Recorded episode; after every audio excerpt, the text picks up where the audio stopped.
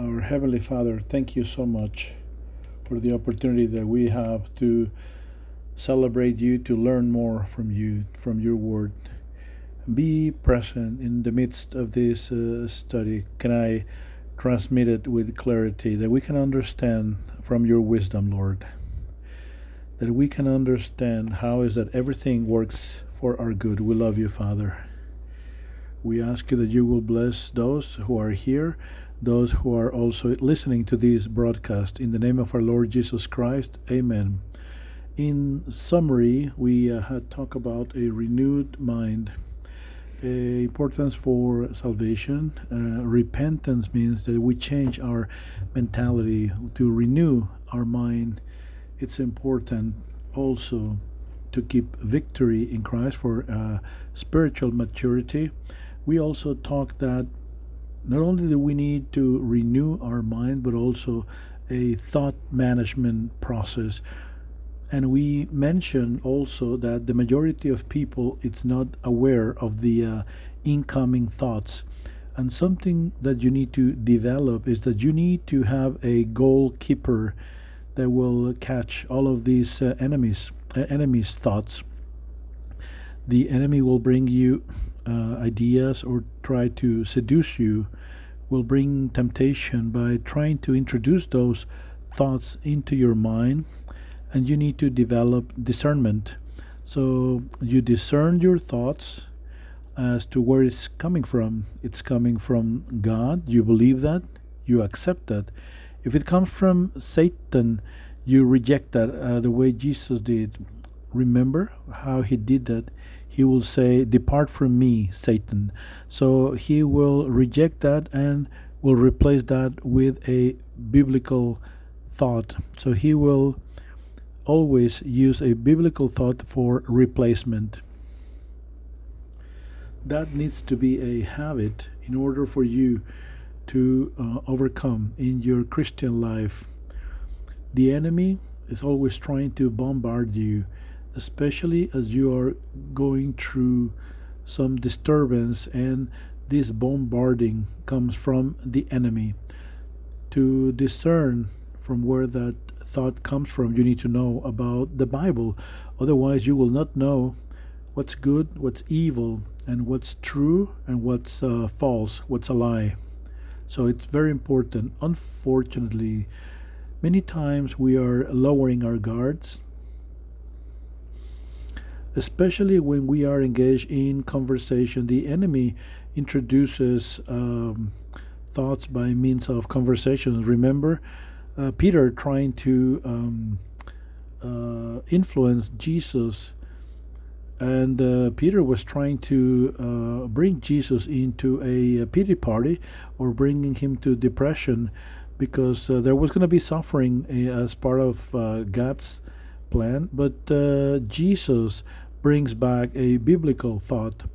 And you need to be aware that those temptations, those ideas coming from the enemy by means of uh, conversations, and also the enemy will be using people from some uh, reputation because when the title is there, a pastor or a minister, you would lower your guard because you would think that it's a reliable source also when it comes in a form of entertainment. I want to relax watching a, a movie, and but movies nowadays are used for uh, doctrine, and that's what I am teaching my uh, children that they need to have their guard up whenever they are watching a movie because of something that is trying to be uh, introduced or seduced against the Word of God. So if it's a movie and there are um, message on sex that uh, it's okay just for pleasure. So you need to debate all the time each one of the ideas that is uh, thrown at you in a form of uh, conversation or especially entertainment. So you need to examine it all and just to retain what is good, meaning that you need to filter and discern everything that is coming your way even if it comes from leaders like in Galatians, what we hear that even us, who is us? Well, us was back then the apostles, us, or a, an angel preaches a different type of gospel, don't listen to it. Meaning that if I come and someone else preaches something different than what you have heard from scripture, it's uh, cursed. Meaning that you need to be filtering everything that is coming your way. And you need to filter everything and bring everything to the feet of Jesus, like what we hear in uh, Corinthians when we are tired, when you are emotionally loaded, you are more vulnerable. And uh, also, when you are emotionally uh, addicted to something, emotionally addicted, yes, we can be or in codependence with someone. And the Lord may be uh, warning you, but you have an addiction or you are disconnected from God or disconnected from the Word of God. So, this practice of thought management comes by practicing over and over again. Many times when we fall down or when the enemy is successful, it's because we are not filtering our thoughts. Sometimes people even justify because they heard something from a pastor and uh, they are not using the Bible, uh, say, benchmark. So you always need to use the Bible as your benchmark. The biblical perspective is what also is going to enable you to use that goalkeeper to uh, safeguard your mind from evil thoughts coming your way. So now let's enter into today's uh, topic, which is uh, uh titled Everything Works for Your Good everything. So, how is this working? For you to understand this, you need to understand predestination. Uh, yes, predestination. It is uh, something that has been debated uh, with controversy. Uh, you need to have deep knowledge of the Bible to engage in this. Sometimes people jump into these arguments but if you don't have all of the uh, pieces of the puzzle it's very difficult but now we're putting together the puzzle in such a way that we can understand christ philosophy we need to learn and we need to have christ philosophy his way of thinking because that's when he always uh, positioned himself above uh, the circumstances. Uh, he remember we were talking about how he said uh, to those women, "Cry for yourselves, do not cry for me." In those critical moments, the Lord always saw things in a different way. Why? Because He understands about predestination. So, first of all, we need to understand that God knows the future if he knows the future. In fact, this ability establishes as a prerogative that is exclusively of God. The enemy looks at trajectories and he is guessing, uh, trying to understand in what direction things are going. But he doesn't know about the future. In Isaiah, the Lord tells us, Only I can predict the future before things happen. Only who? Only God. All of my plans will be fulfilled because I do what I desire. He is sovereign. I am God and I can do it. In Isaiah, we also hear this is what the Lord uh, tells us I am the first and the last. There's no other God who is like myself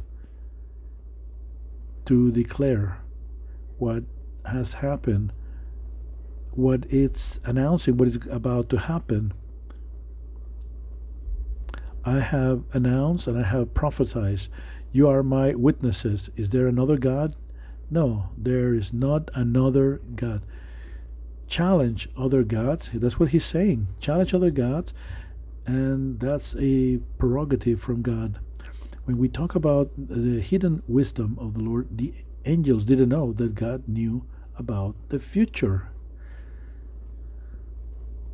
in more you want to listen or learn more about this, you can um, study that further. But everything has been discovered.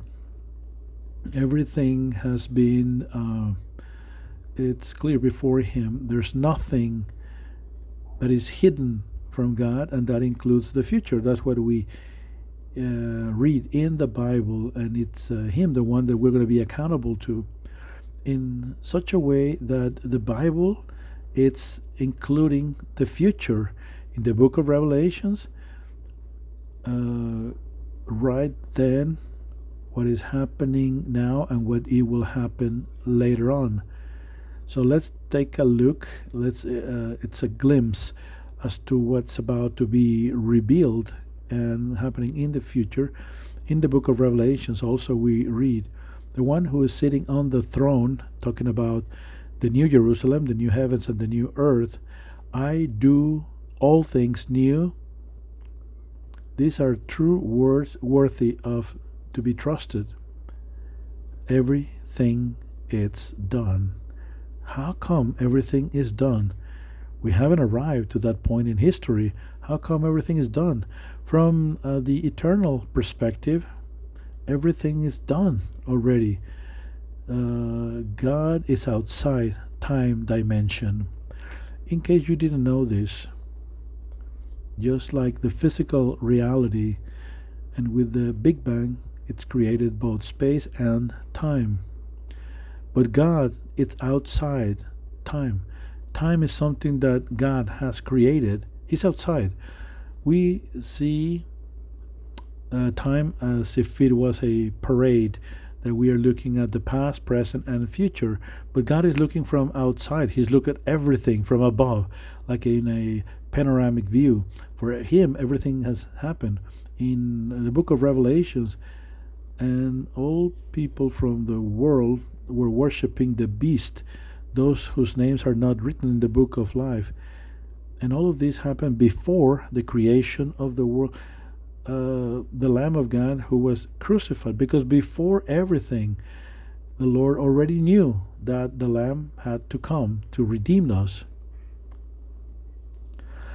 The scientists, uh, quantum physics, Einstein used to say that the present it's a, a, permanent illusion future exists already. Think about that. The future it's already in existence. And the Bible agrees with that. The thing is that you and I, we don't know about that, but that exists and it's a scientific reality. Who is the only one that knows future? God, God only.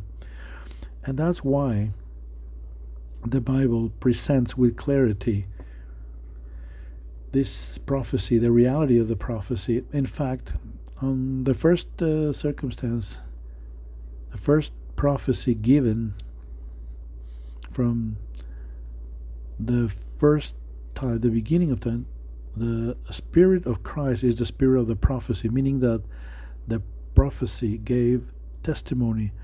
The angels didn't know that God already knew about the future, in Genesis, we read about the Messiah.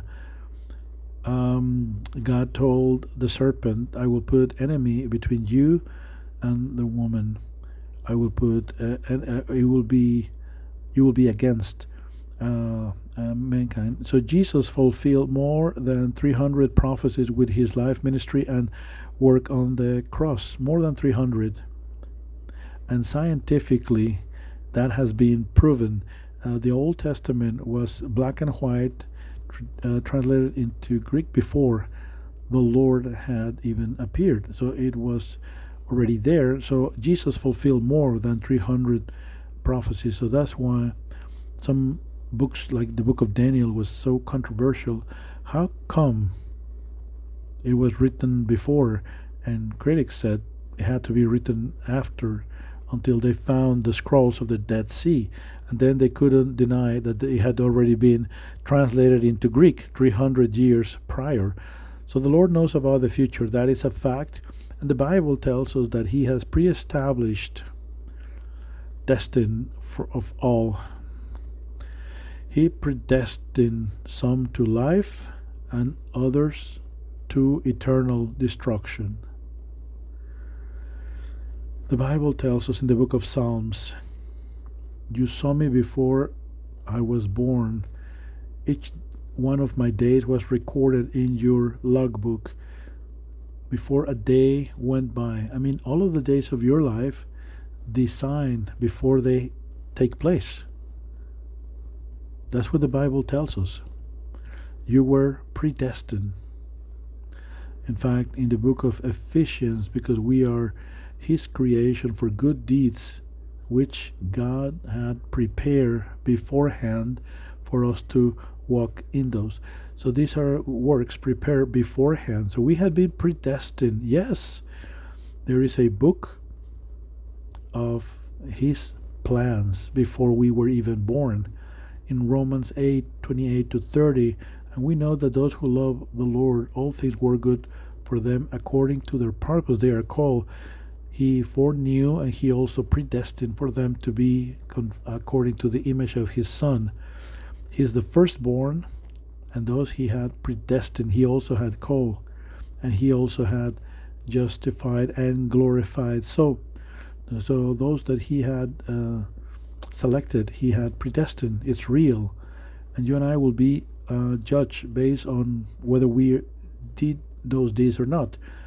Some are predestined also for uh, destruction in Romans, just like God shows His anger, He's patient those who are predestined for destruction, the Bible tells us.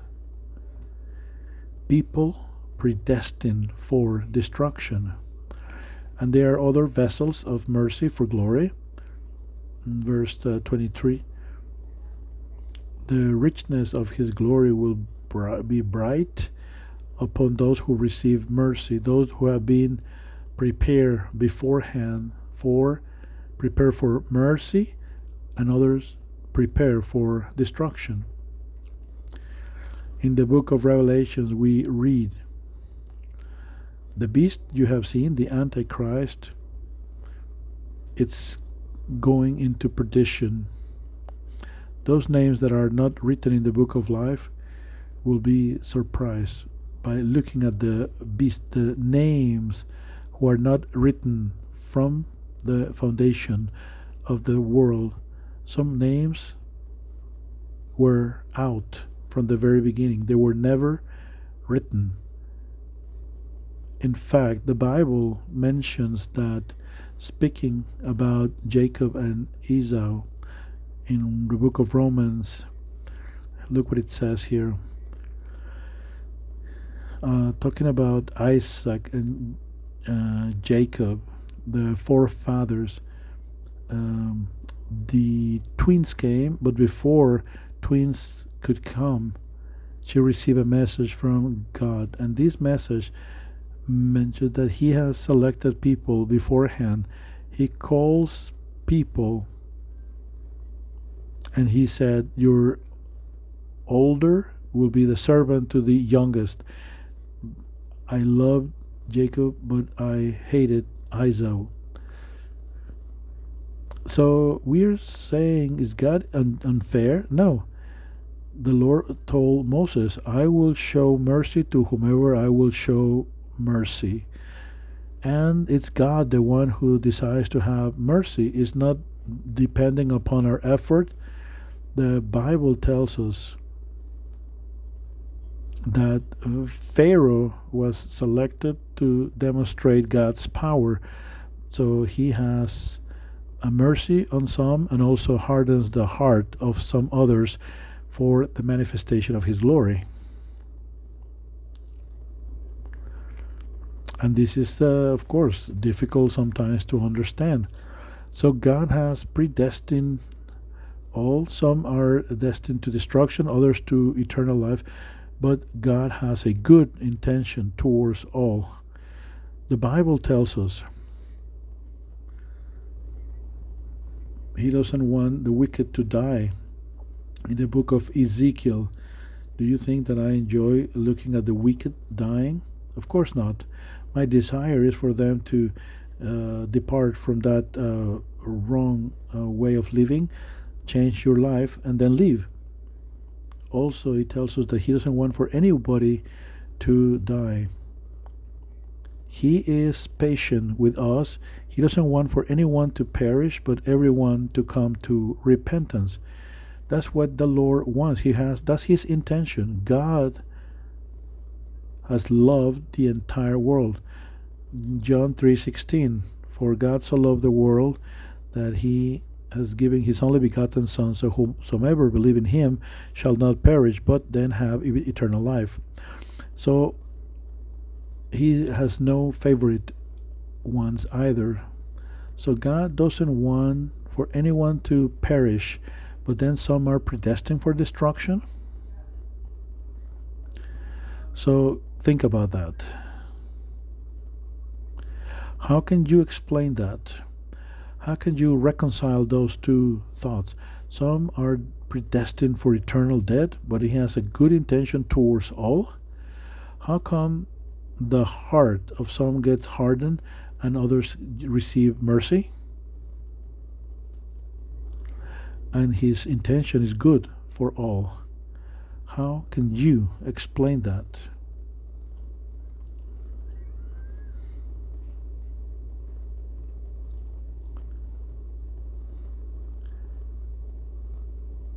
What about uh, those that are going to be destroyed?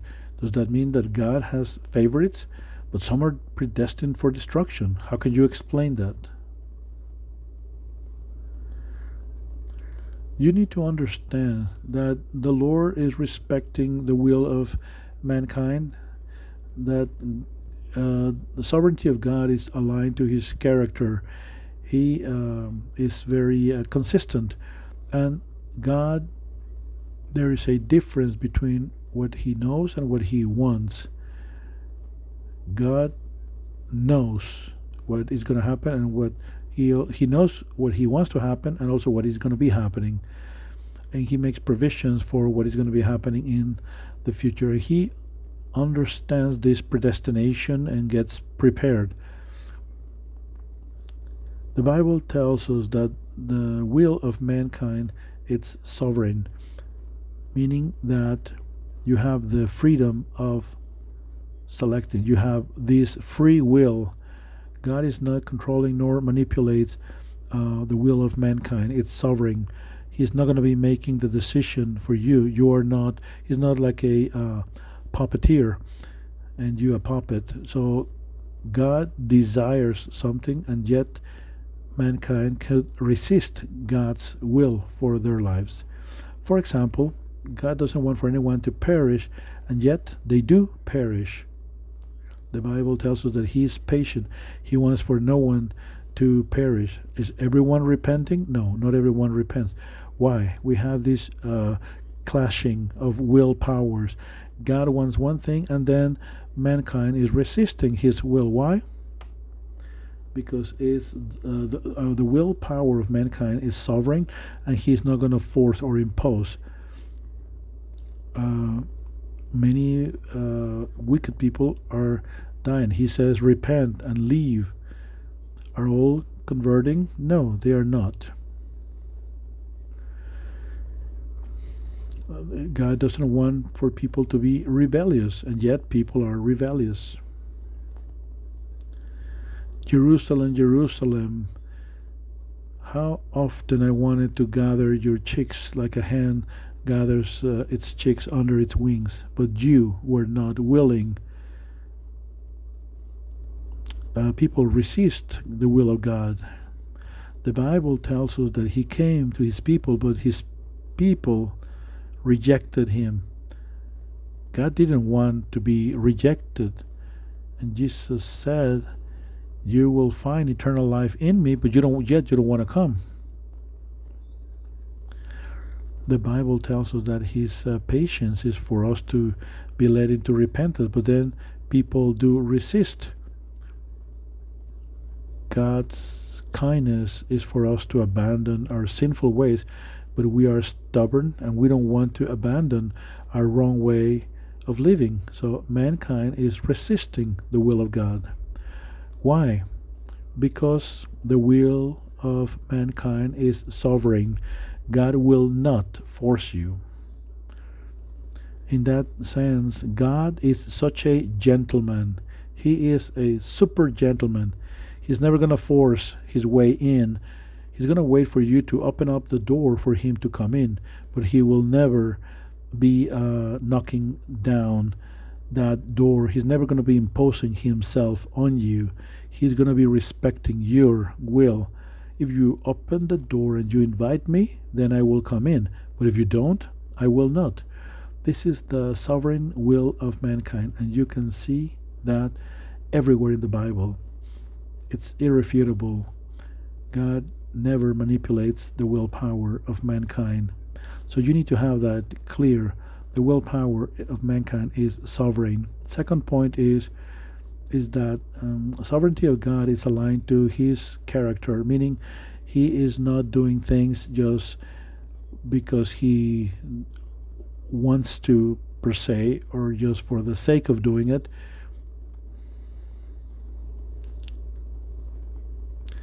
In other words, sovereign the sovereignty of God, the concept that we have of Him, is not like uh, Allah.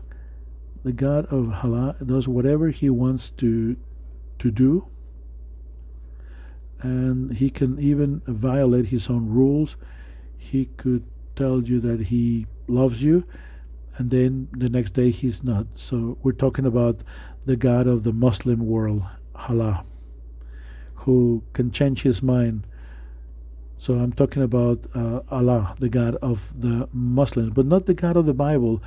God's willpower is aligned to his nature, to his character, to his love, justice, uh, kindness.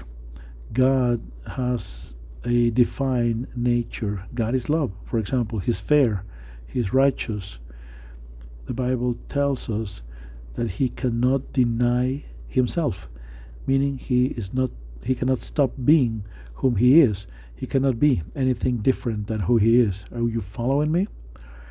He is righteous all the time. His love all the time. You're following me? In that sense, his sovereignty it's aligned as to who he is. It's not uh, wishy-washy. He never operates that way. God it's difficult for people to understand. And he's not explaining the way of his character. God is not uh, the one who is going to be accountable to us. If you are the boss uh, you will not uh, give an account to your employees. It's the other way around right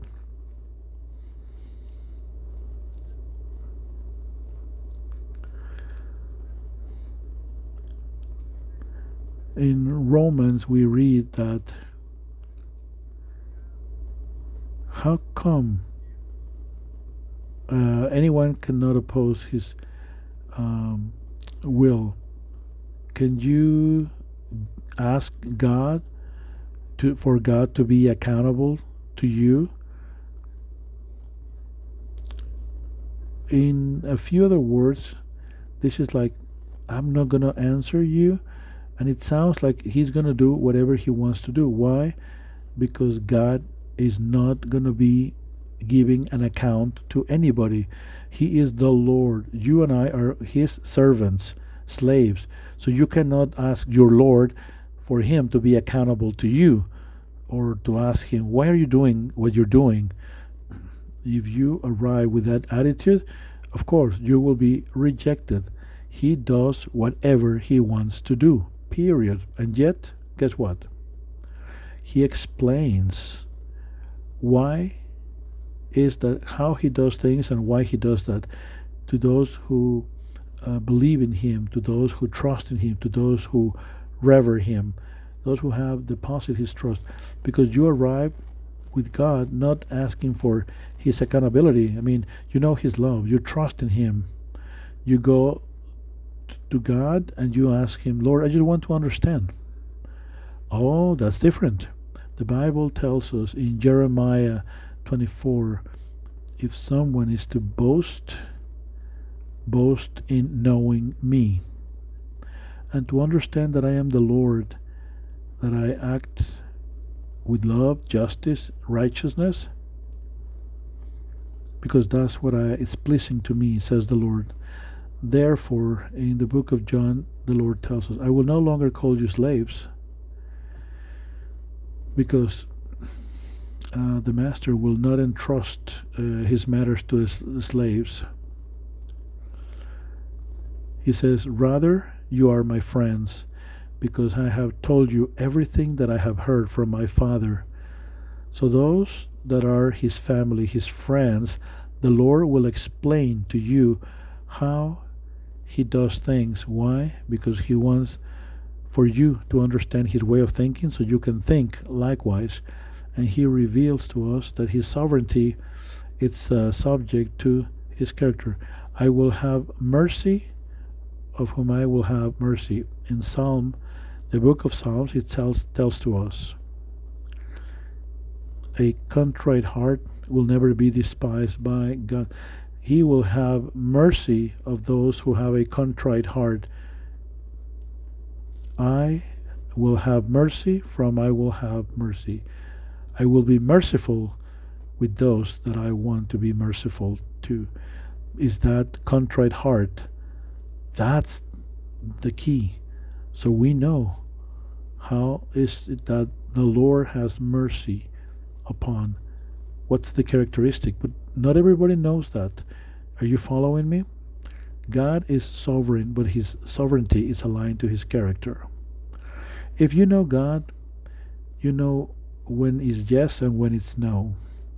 Are you following me? So he's not wishy washy. And he shows to us uh, who's going to be receiving mercy and who will not. To other people, he just says, I will do what I, what it pleases me, and I will have mercy upon I will whom I will have mercy upon. And he is not hardening the heart uh, at random. He will harden the heart when a person has rejected the person of God when we talk about that he is not hardening the heart at random, it means that God has not uh, favoritism. Oh, I don't like you, you're going to be receiving a hardening of heart. But you will have a softer heart because you are my favorite. In the book of uh, Romans, we read that he calls people not according to their good deeds,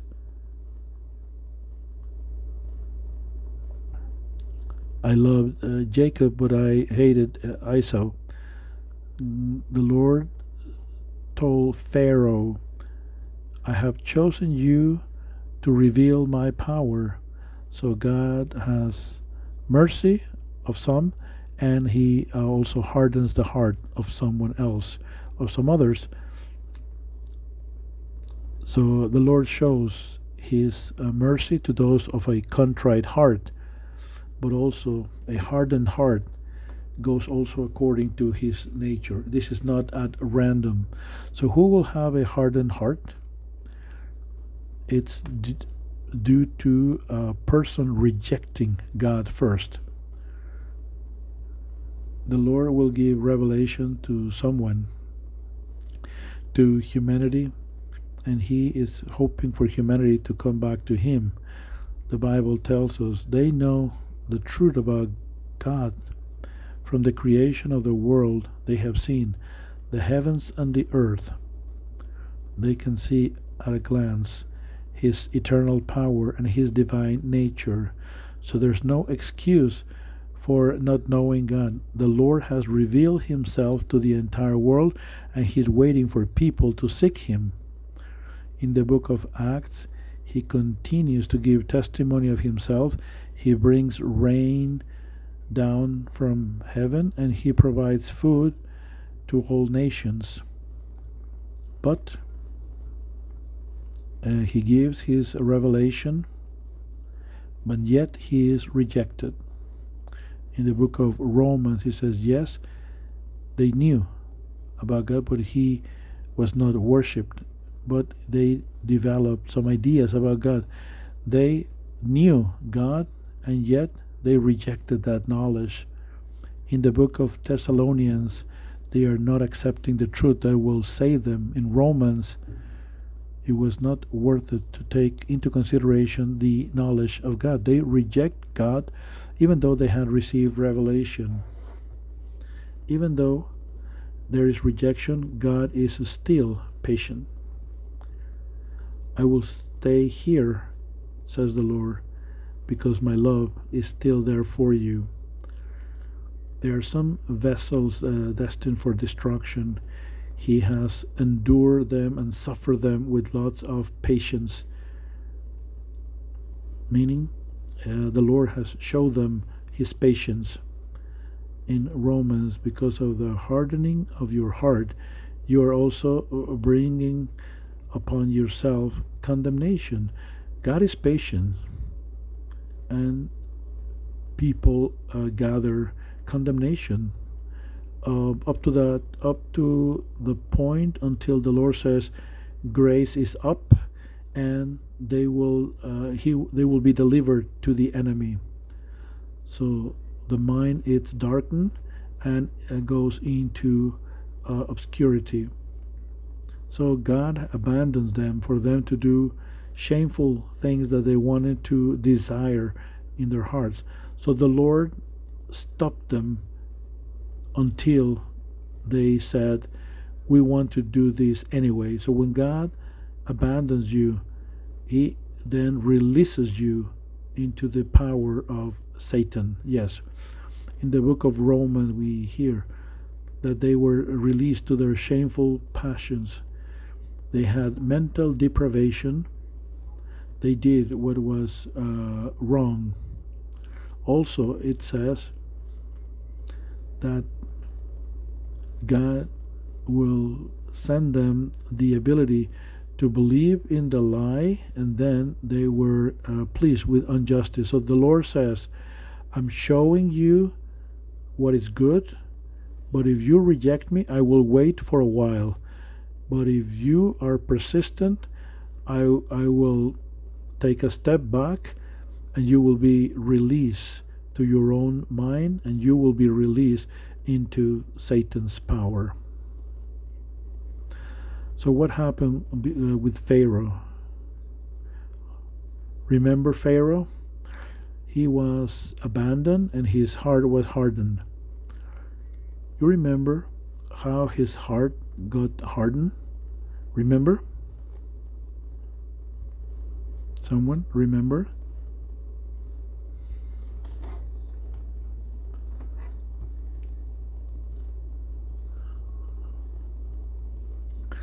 Moses will come, the plagues would be a challenge, and the uh, wizards from Pharaoh they will replicate the wonders that Moses was um, showing.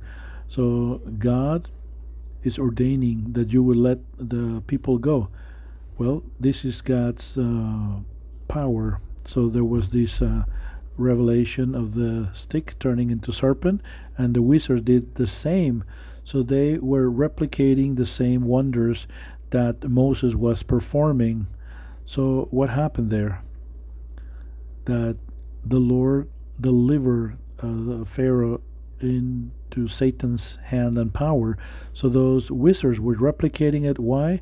Because uh, Pharaoh had rejected God previously in a persistent manner, and then God said, okay, now I'm going to let you abandon. How do we know that, that the Lord departed? Through things that God has created. Everyone can know about God. So they persisted in their rejection. And now the there is the opportunity for the hardening of the heart, which is uh, happening after uh, the person has rejected uh, God. So the same happened with uh, Achab. Remember the king Achab? That uh, he was the husband of Jezebel. Uh, Jezebel was one of the most wicked women in the Bible. So in the book of Kings, we read the uh, context is that God has sent prophets, they had seen wonders, and King Ahab, did he convert? No, he kept on rejecting God. So if you reject me, says God, then you will be delivered to the enemy. So you will be delivered to the spirit of lies. And that's what happens. So I saw the Lord seated on his throne with all of the uh, heavenly hosts.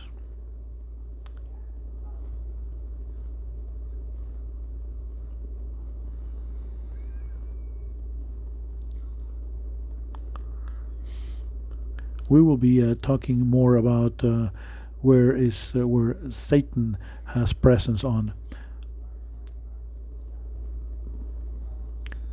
So you deserve this because of your sin.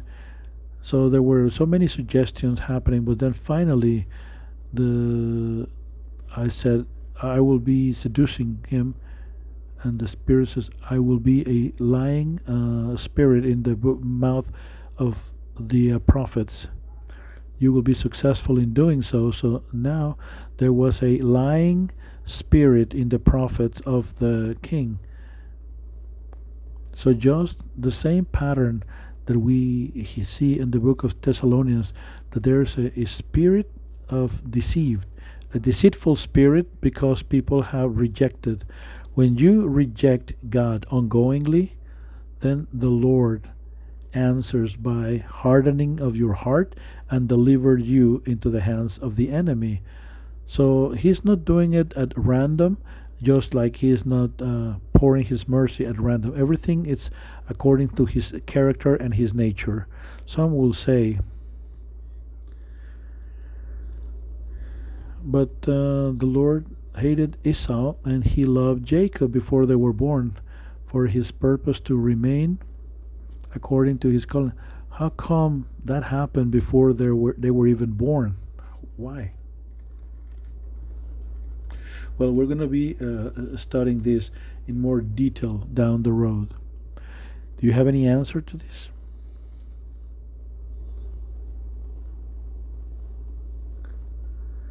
Here we need to understand that uh, God's love or God hate is based on his his omniscient. Uh, he, the ones that he foreknew, he also predestined. He is omniscient so who is who are the ones that God knows? The ones that He knows are going to be loving Him. If anyone loves God, he has been known by Him. The ones that He foreknew, He knows uh, that you are going to love Him in the future. So He that's when we hear about His uh, foreknowing.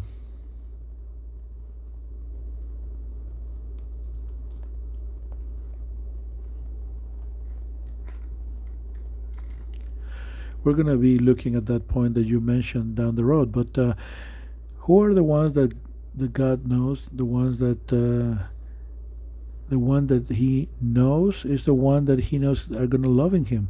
He knows who is going to love Him. So He saw beforehand who was going to be corresponding to His love and who was going to be rejecting Him also. Beforehand, He knew that and the book of John says, The Father loves you. Why? Because you love me. And you have believed that I have come from God.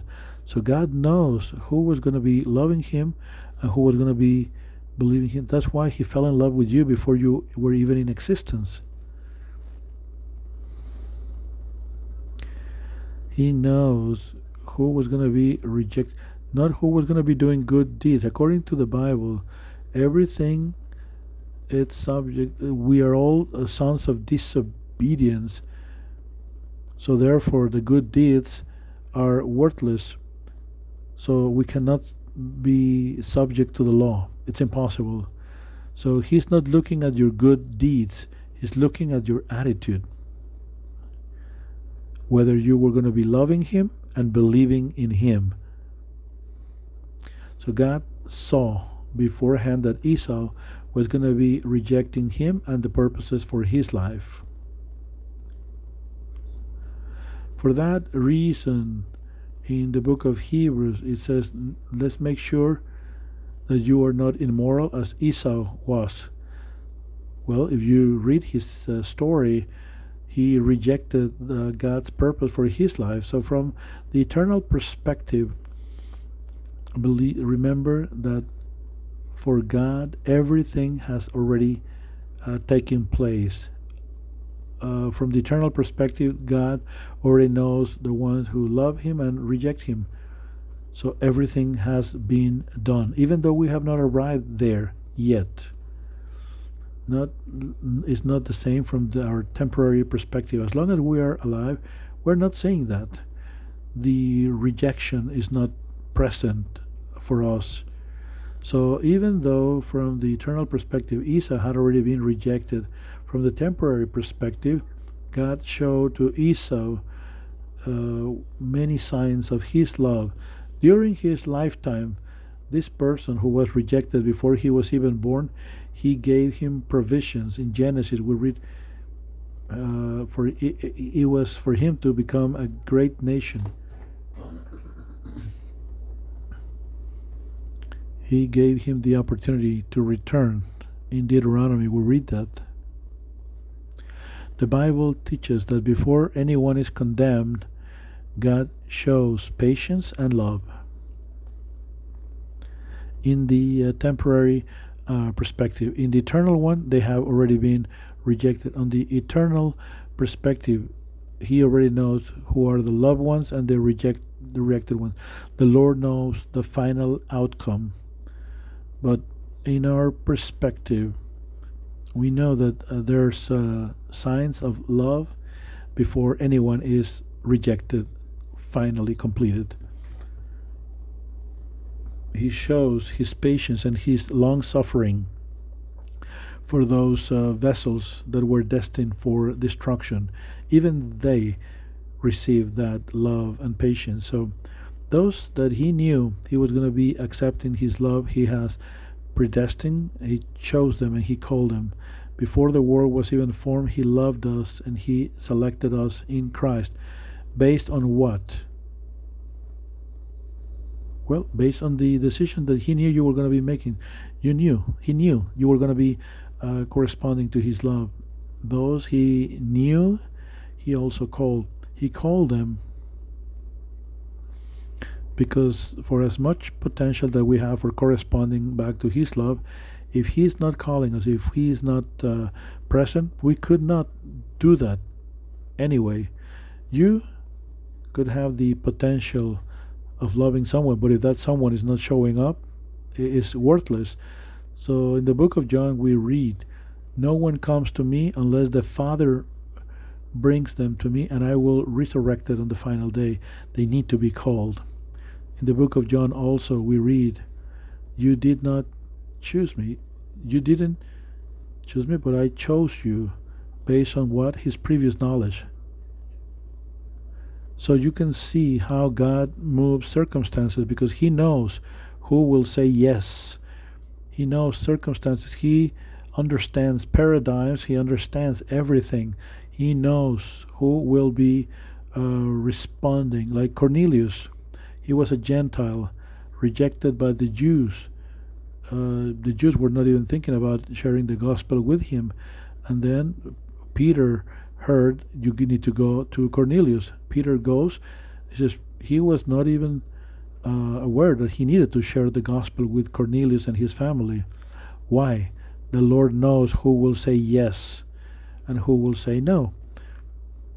Uh, these are like uh, divine appointments because they really are. God knows. He prepares everything, He orchestrates everything. So the question of many Calvinistic uh, people are, but it's not the heart of the of mankind is so corrupt. If this is not regenerated first for the for the heart to believe, that's the uh, Calvinistic view. No, there is not uh, prior regeneration. Unless God comes and regenerates you, you cannot believe in God. Well, that's false. Why? mankind, even in the fallen state, he has the ability to do good things, to resist uh, temptation, and to live with a certain degree of integrity. He has the ability of repenting, believing. He could even have the desire of pleasing God, even though he is a slave of the of sin and uh, inclined to certain temptations he could have that desire of pleasing God.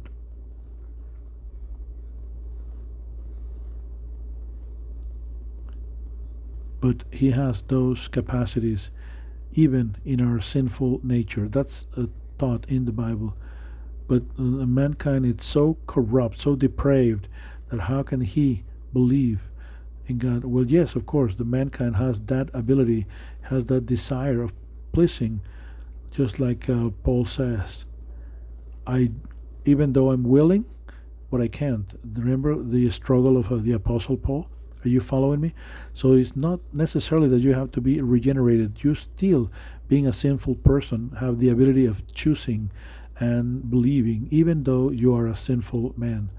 If you are persistent, and if the Holy Spirit uh, departs from you, then you are really in trouble. Because if you insist on rejecting God, the Spirit will no longer insist in your life, and you will be delivered into the lies and the power of the enemy, and you will go deeper and deeper into sin, and, and at the end you will be condemned. So, God's sovereignty is not wishy washy, it's aligned to his character and is uh, operating based on his previous knowledge. He understands the reaction of mankind. He knows how you're going to be reacting beforehand. God's sovereignty is not violating free will of mankind, is respecting it in its omniscience. He knows decisions beforehand. To all, all are treated equally according to their own decisions because God has no favorite ones. In the book of Acts, Peter says, I understand there's no favoritism with God. In Romans, with God, there's no favoritism. Why some are rejected and others are accepted? Because he knows beforehand the decisions that mankind is about to make. And uh, each one receives accordingly. For God, there are no favoritism. Are you understanding? Are you following me? to add complexity, you need to understand between there's a difference between what God wants and what God uh, God knows all possible scenarios, the world of possibilities, things that could happen, but they are not going to happen. Okay. The book of Jeremiah, we read.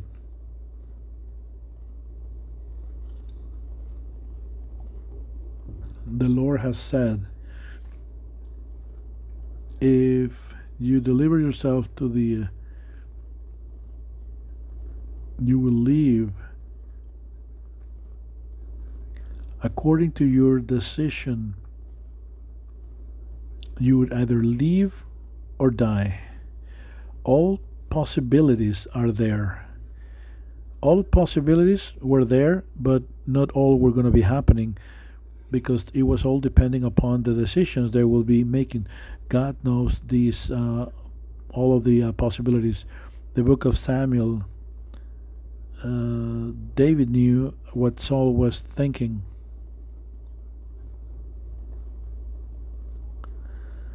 And David was praying, I am your servant, O Lord. And I know that uh, Saul, it's a plotting to come again against uh, Keilah, and he knew. I know that Saul is coming, he said. Will the inhabitants be delivered in the hands of Saul? Please let me know. And the Lord answered, Yes, he will come. But then David asked, The inhabitants will be delivered?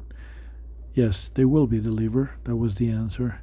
So, David and his men, they were about 600. They were went out from Keilah when Saul heard that David had left, he decided to stop the campaign.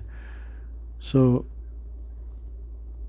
a possibility that was there, uh, Saul uh, ended up not going.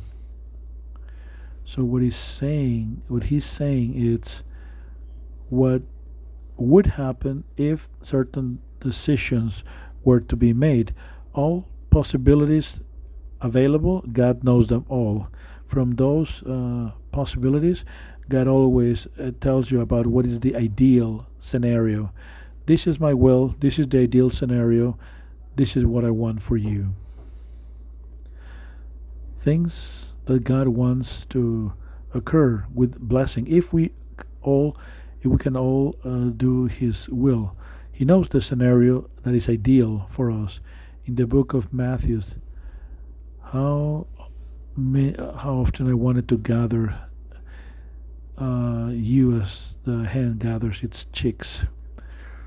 In Deuteronomy, today you can choose between good and evil, uh, life and death, to fulfill the commandments of the Lord and its uh, precepts. Look, once again, if you do this, this is the ideal scenario for you. But if your heart is rebellious and you serve other gods, I warn you, you will be utterly destroyed.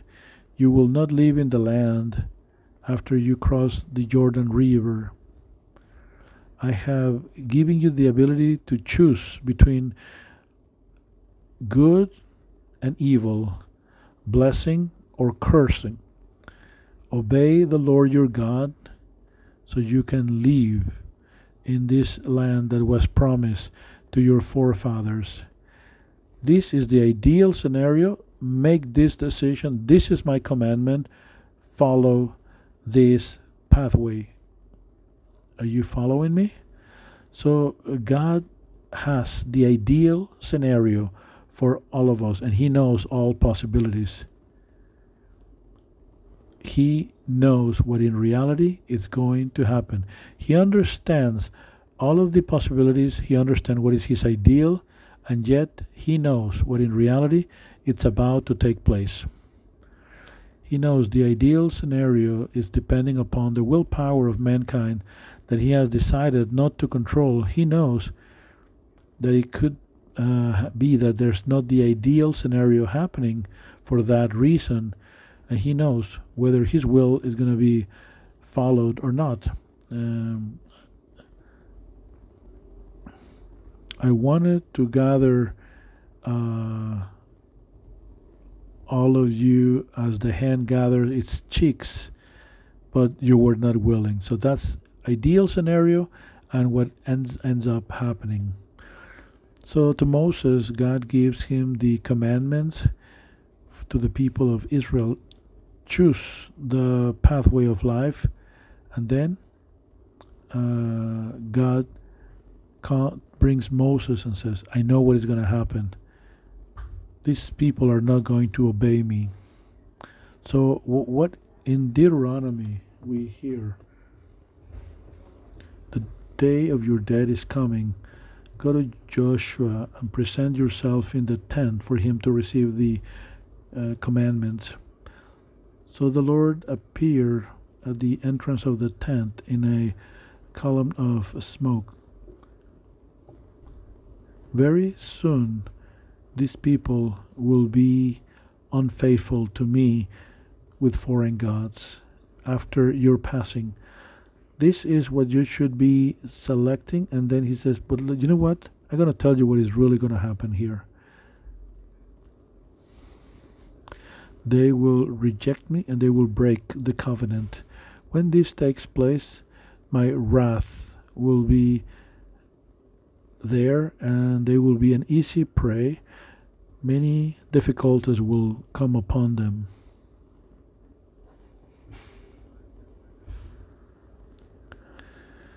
They will ask themselves, all of this adversity has come because our God is no longer with us. And that day I will hide my face because they decided to go after foreign gods. This will be a testimony against them. This is a song declaring that they, the people of Israel, it's about to become unfaithful to God. And this is very difficult. In the book of Psalms, the Lord knows my words before I even utter them.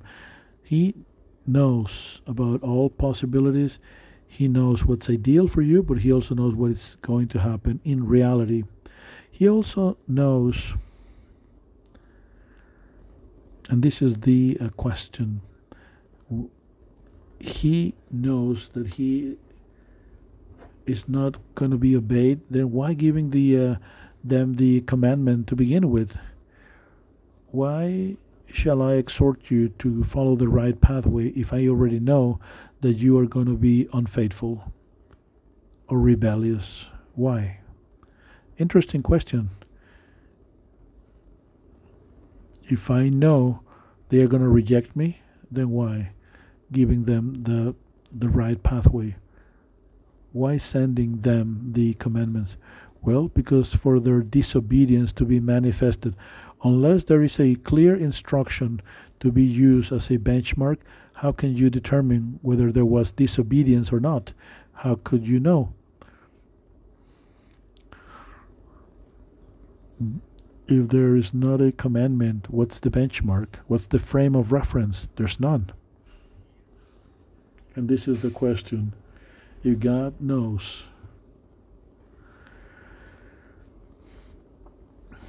he knows that he is going to be rejected, and yet there is a commandment given. Why creating these people? Why creating them? I would avoid bothering myself by only creating those that I know they're going to be following me and uh, being obedient to me. To answer this question, we need to go to the next uh, topic. Based on prior knowledge, then the Lord has provisions for a better plan.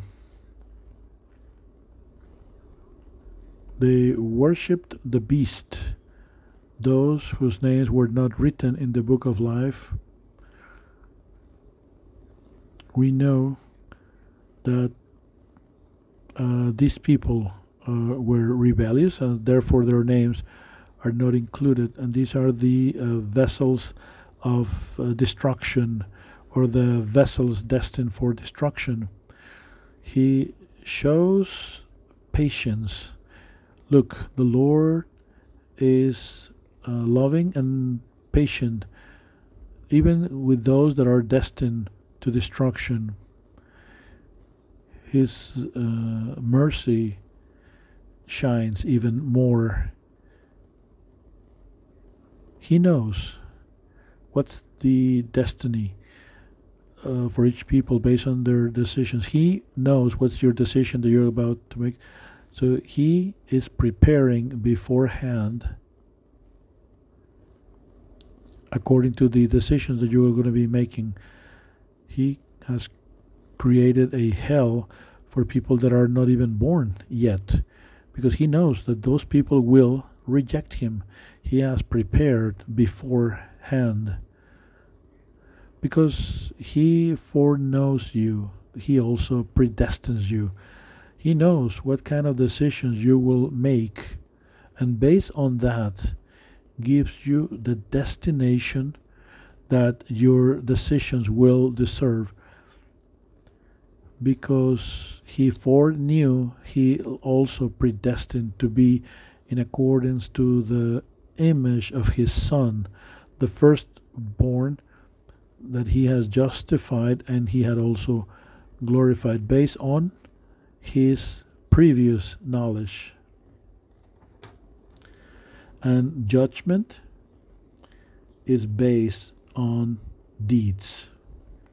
Before you do anything, you have been predestined, and yet judgment is based on deeds. But God foreknows what you are going to be doing. In the book of Romans, we read, But because of your stubbornness, you keep on accumulating wrath against yourself. God will pay each one according to their deeds.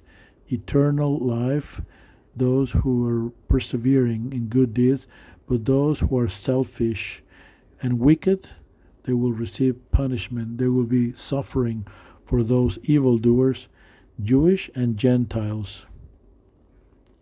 But likewise for those uh, who do good, there's no favoritism, as we have said before. They make their decisions, and God gives them the uh, destin the destination that has been prepared beforehand. There is a heaven, mansions prepared for you beforehand. There is a book with your name written in it because God did that based on his previous knowledge.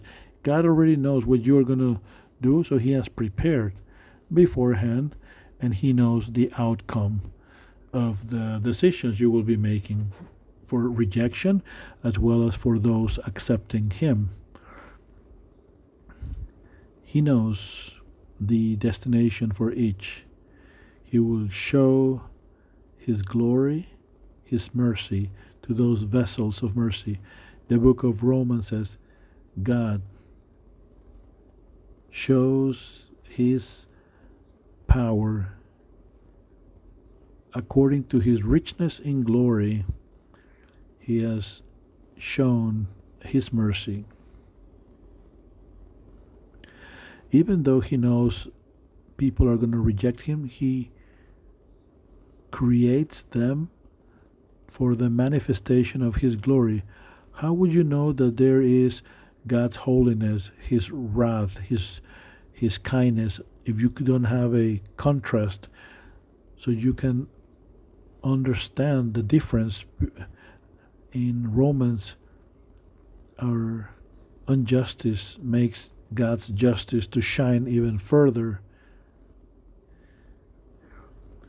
When sin abound, uh, grace overabounded. So God shows His compassion and mercy. He helps us uh, to pray for those whom we don't know if they're going to be saved or not, and yet He's asking us to pray for those. His goodness, His patience, His uh, goodness leads us to repentance.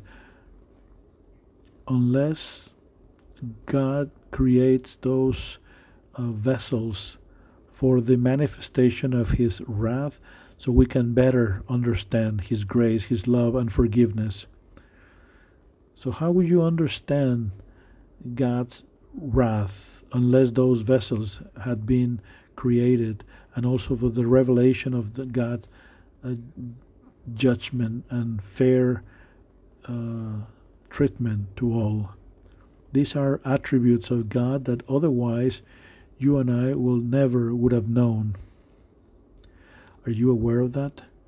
This is for you to have a better appreciation of the God who has saved you.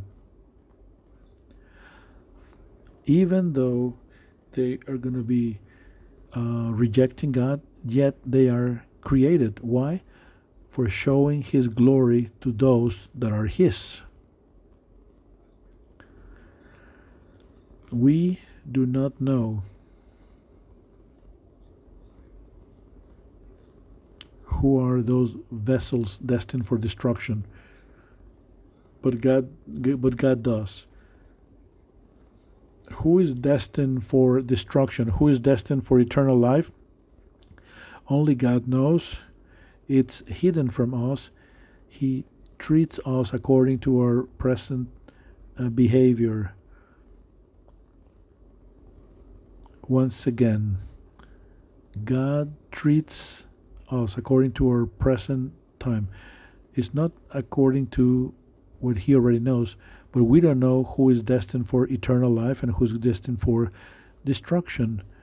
To uh, today's behavior is one, and for day four years down the road is different. So God is treating us on a daily basis, so no one really knows w- where is each person. In the book of Ezekiel, we read, uh, "To the righteous they shall live; they are living according to God's will."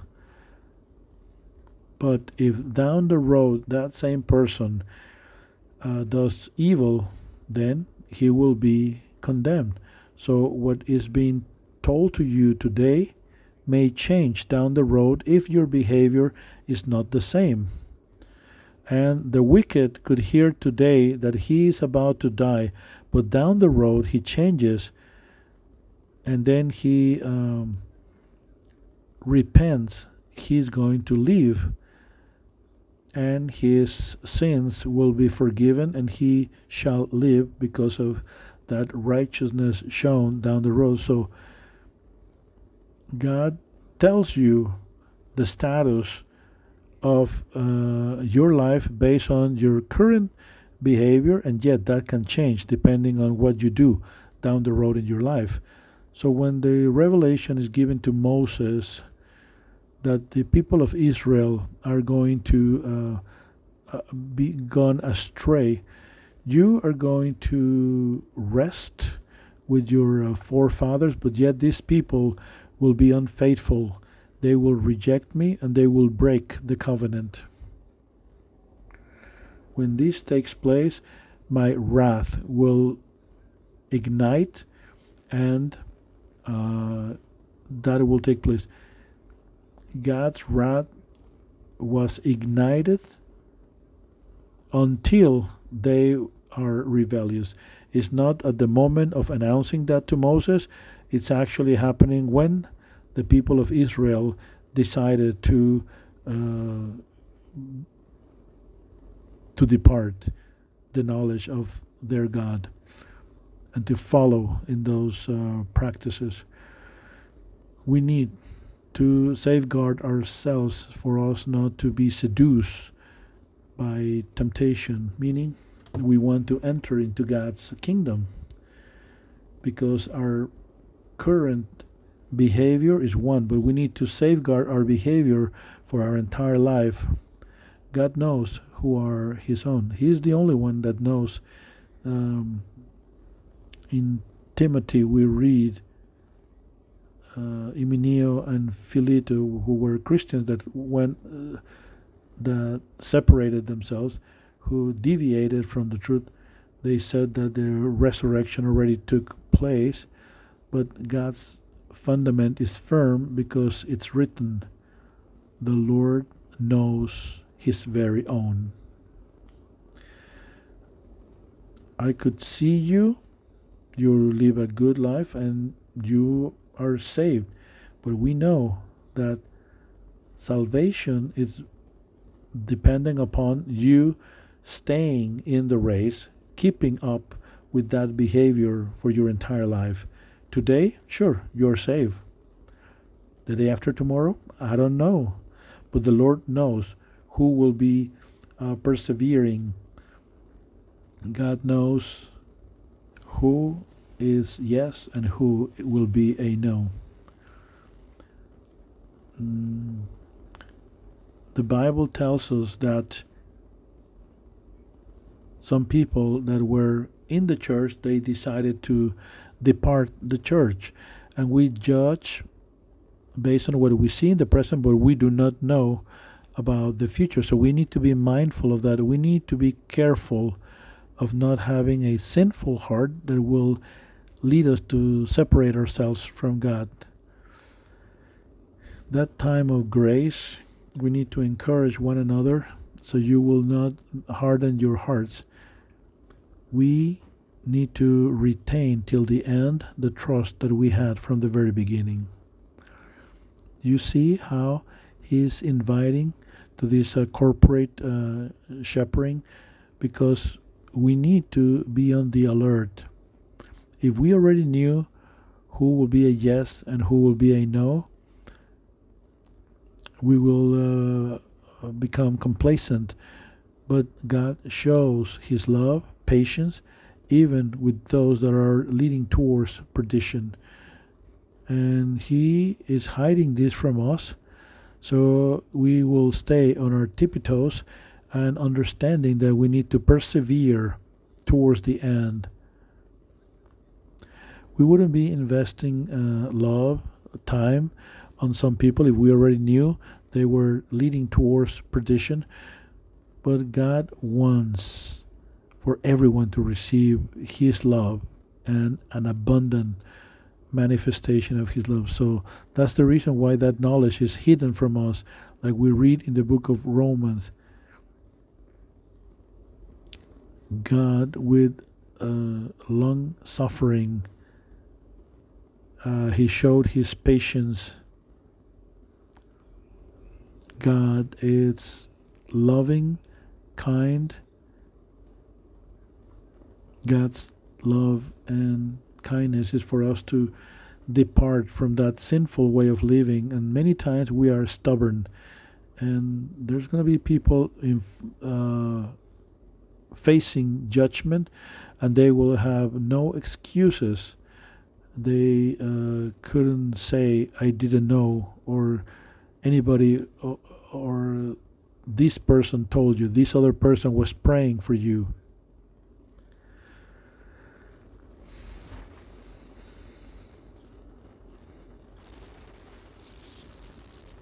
So at the end of the day, to us, He will judge us and He will make us responsible as everyone was chosen for salvation.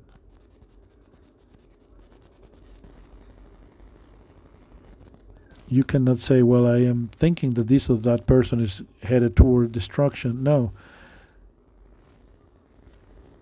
You need to warn people because you're going to be accountable for those people that you are not warning about their sinful ways. So the sinful person will die, but yet you will be accountable. You need to understand that God is thinking and considering that all are eligible for salvation and you will be accountable. So you need to share the good news with all people for this reason. His omniscience, his knowledge of the future allows him to take advantage of the enemy as well. Sinful decisions are used for fulfilling his own purposes. God manifests his glory. He makes his plans based on what he knows to do what he wants, and no one can tell him otherwise. If you already know about the future and you know what people are going to be deciding in all scenarios, you can put together whatever so you can move forward with your own will. And that's what happened with uh, Jesus and the uh, traitors. Jesus uh, said in Luke, it's necessary for the Son of Man to go through this suffering and to be rejected by the priest and the elders. It's necessary for the Son of Man to go through this. And that is uh, something that, based on his prior knowledge and what the um, traitors were going to be doing against him, well, that he still fulfills his own purpose. Uh, the Son of Man is going according to what is written but woe to the person that is betraying him. It will be good for that person not to even be born. So, but even though there is uh, betrayal, the purpose of Jesus is still fulfilled. The treason, it's your treason is triggering my purpose, the purpose of God. How is that possible? That through treason that can be fulfilled. Or do you remember Joseph and his siblings? He was sold into slavery. And then Joseph says, with revelation and understanding to his brothers, as he has this um, re-encounter with them, as he is the uh, second in command. God sent me, not them. God sent me so I could preserve you, to give you life. So you didn't send me, but the Lord sent me into this land to be under Pharaoh, to be a governor and a ruler. So God, knowing everything, He puts things in such a way that even though they made their own decisions without any manipulation from God, and yet that triggers God's plan. The same happens with you and the people who are trying to harm you. Since you love God and He makes provisions and He, he puts together things, uh, those harmful desires against you that can trigger God's plans for your life.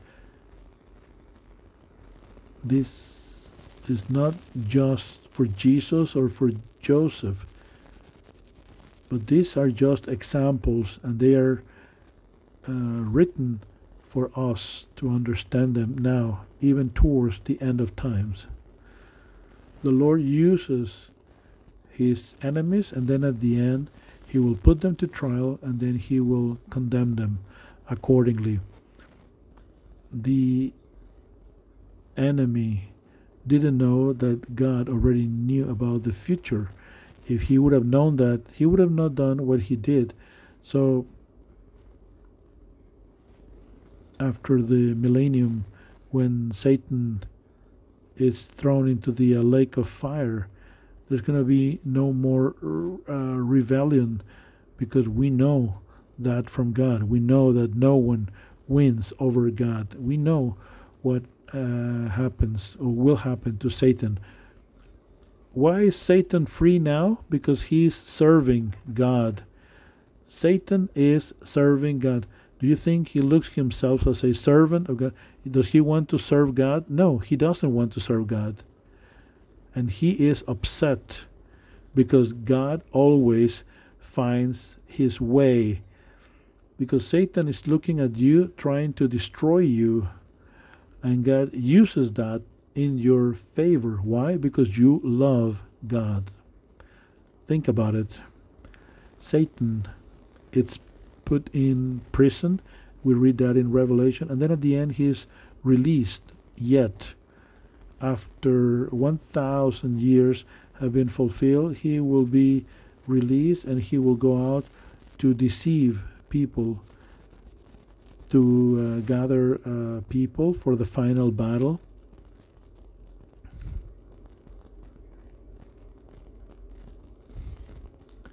The devil will be cast into the lake of fire, where also the beast and its prophet had been already casted, and that's where they will be tormented until the end of times. So once Satan uh, function it's fulfilled, they will be disposed of. That's what God does. Something we need to understand is that God is not fighting against Satan. You and I fight against Satan. Uh, God is not fighting against Satan because Satan is creation of God. So he uses he uses for his purposes. He used them for his function. Uh, you cannot fight against God. God is the creator. And look at what Satan is going to happen to him. The moment that Satan is of no longer use, he will be cast into the lake of fire. Uh, Judas.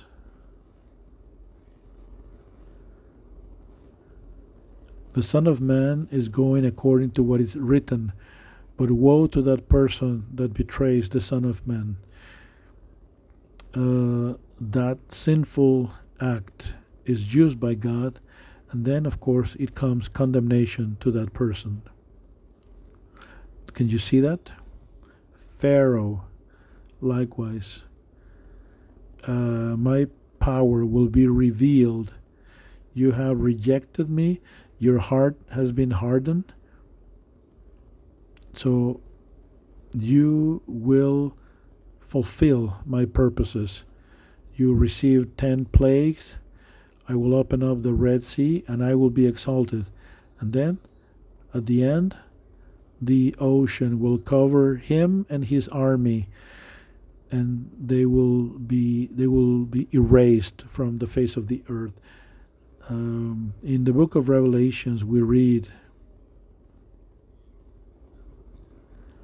the beast the antichrist he was so proudful and he was so enjoying his moment. For 42 months he will be uh, making war and he will be in power. And god in his throne he is not not sweating. He knows what is going to happen. The beast is captured. The prophet will be uh, captured deceiving those who had received the mark of the beast. Both were sent into the uh, or cast into the lake of fire once these uh, elements are no longer of use to God, they are destroyed. How is this possible? We have other examples. We have uh, uh, the Antichrist, Esau, the Jews that rejected Christ. The Lord is not making decisions for the evil people. God is not making decisions for evil people. I mean, evil people make their own decisions, but yet the Lord is in control. He creates them, even though He knows that they are going to reject Him. So, what God does is that He places them in time and space for His decisions to trigger His own plans. You understand this? The Bible says in the book of Acts from one blood he has created the uh, lineage of mankind and the order of times and the boundaries of their place of inhabitants. What's the time for you to appear and where are you popping up and when your life comes to an end? All of that is predetermined. The Lord knows your gifts, your talents, your understanding God predetermines that in time and space, I know this person will be useful to me now, in which period of time, in which country, everything is predetermined by God Almighty. When people want to act sinfully, the Lord never freaks out. He knows that everything is according to His plan in such a way that if we make sinful decisions and if those are not made also his plan is fulfilled everything follows a level of accuracy that sinful decisions that he knows are going to happen and yet his plan will be fulfilled for each person even with these sinful um, practices, with the Jewish rejecting Jesus, with Judas uh, betraying Jesus. Everything took place, and yet God's plan was fulfilled. You would think that God is even wanting for this evil to take place in order for his plans to be fulfilled. No, he takes advantage of his knowledge of the future and his control of time and space for each person to appear in into uh, humanity. Like conceptions out of wedlock, those babies are formed by God. Yes, they are. Do they have a purpose? Of course they do. Does that mean that uh, God wanted for those parents to conceive out of wedlock? No. God foreknew decisions, sinful decisions, He prepared beforehand so He could use that to His advantage. It almost seems like some people would believe that He wanted for that to happen in that way. No, it's just that He knew. He knew that was the way it was going to happen. Uh, God sees beforehand that someone is disobedient, and even though he sees that disobedience, he uses that to his advantage and to fulfill his plans. If you tell uh, 50 photographers to take 100 pictures each, you will give them to me afterwards. With those pictures taken by them from their free uh, selection, you will put together a new image according to your creativity and knowledge. You will uh, pick where to place them to put together a new image according to your own design. When you develop that collage, you are not uh, infringing on the free will of photographers because they took the pictures that they wanted and then someone puts together this collage. God uses these images to put together his masterpiece. Are you following? God puts together his masterpiece with our free will. Those pictures taken by photographers, even sinful decisions that are mistaken from your end, God uses it for his purposes. Once again, you can take a picture.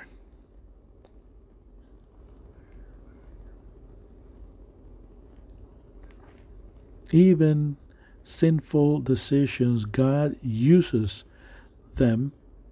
Your mistakes, God uses them. Uh, from that uh, sinful action of David and Bathsheba, uh, Solomon came from that relationship. Um, from Peter's denial, then afterwards, we have a strong man that will be uh, very strong to support his brothers and sisters. The Lord knows that we will fail. He knows that and He uses that. The Bible says that He has mercy upon all of us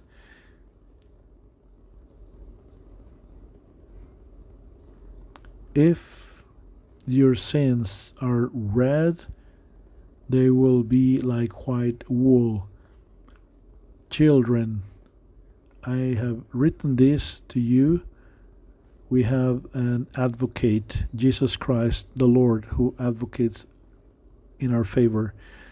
Therefore, everything is working for your good. God has a plan for your life, and it's been made to what he has seen and he has made provisions accordingly. The Lord says in the book of Jeremiah, For I know the plans that I have for you, declares the Lord plans for good and not for evil, but to prosper you, to give you a future and a hope. So everything works for your good. In the book of Romans, we know that the Lord ordains all things for good for those who love him, those who have been called according to his purpose. That's why we can overcome the world. The Lord said in the book of John, I have said these things. You will have in this world tribulation, but be of good spirit because I have overcome the world. Jesus did it, and he wants us to be victorious in him. If you are born from God, you can defeat the world. This is the victory, our faith in Jesus. We know that because of that, all things that the enemy is plotting against you, even uh, betrayal, God knew that beforehand, and it was necessary for that to happen for his plan to be fulfilled. He has control over all things time, circumstances, actors, decisions. He has a plan for everything. Jesus told Pontius Pilate, No power you will have over me if it was not given to you from above. Everything has been planned. You can trust in God. That's why we can give thanks in all circumstances. Give thanks in all circumstances because this is God's will in Christ Jesus because you and I have this knowledge. You and I know that God has planned this and He has ordained it in such a way that your purpose will be fulfilled. You know what happened with Joseph. You may be in a situation where you think that you have been sold by your siblings, but yet you are fulfilling your purpose. My wife and I were in a circumstance of getting married, and we had so many different problems before. We were organizing the wedding and so forth, and I was super excited. I was like, wow. And she was like freaking out. Why? Because I was looking at this. I knew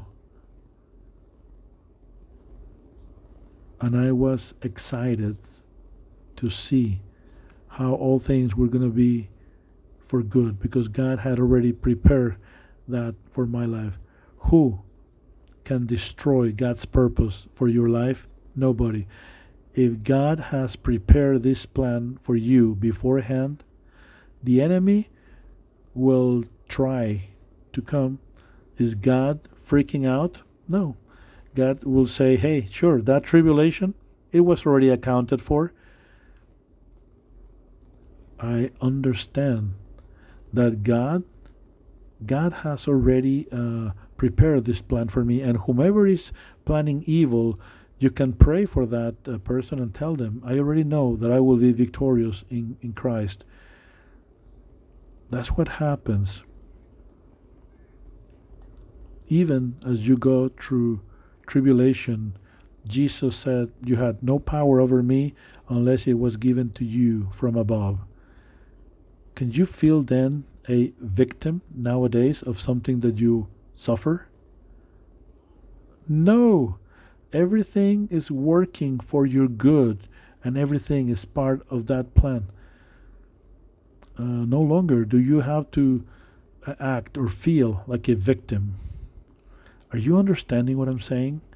Why it's so important to understand predestination and how God will use everything for your good. No one wins over God. Because you love God, everything will be placed in such a way that it's going to be working in your favor.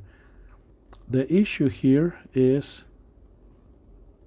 that this is working according to his will for you, not your own will. Sometimes you don't see that. But we know that God's will is good for you. And many times we have a mistaken idea as to what is God's plan for my life. And that's something we will see in the next session. Let us pray now. Our Heavenly Father, thank you so much, Lord, because we can see how you know the future and you ordain all the pieces of the puzzle and put them together. We love you and, we, and you show your mercy, you ordain even those sinful decisions of us or people who surround us, and that triggers your purpose, the purpose that you have for our lives. So accurate are your plans that unless that were to happen, then our plan would not be fulfilled. We give you glory because we can rest that you are in control of everything, Lord. We can rest in your love, your love for us, that all things work for good for those who love you. Thank you, Father. In the name of Jesus we pray. Amen.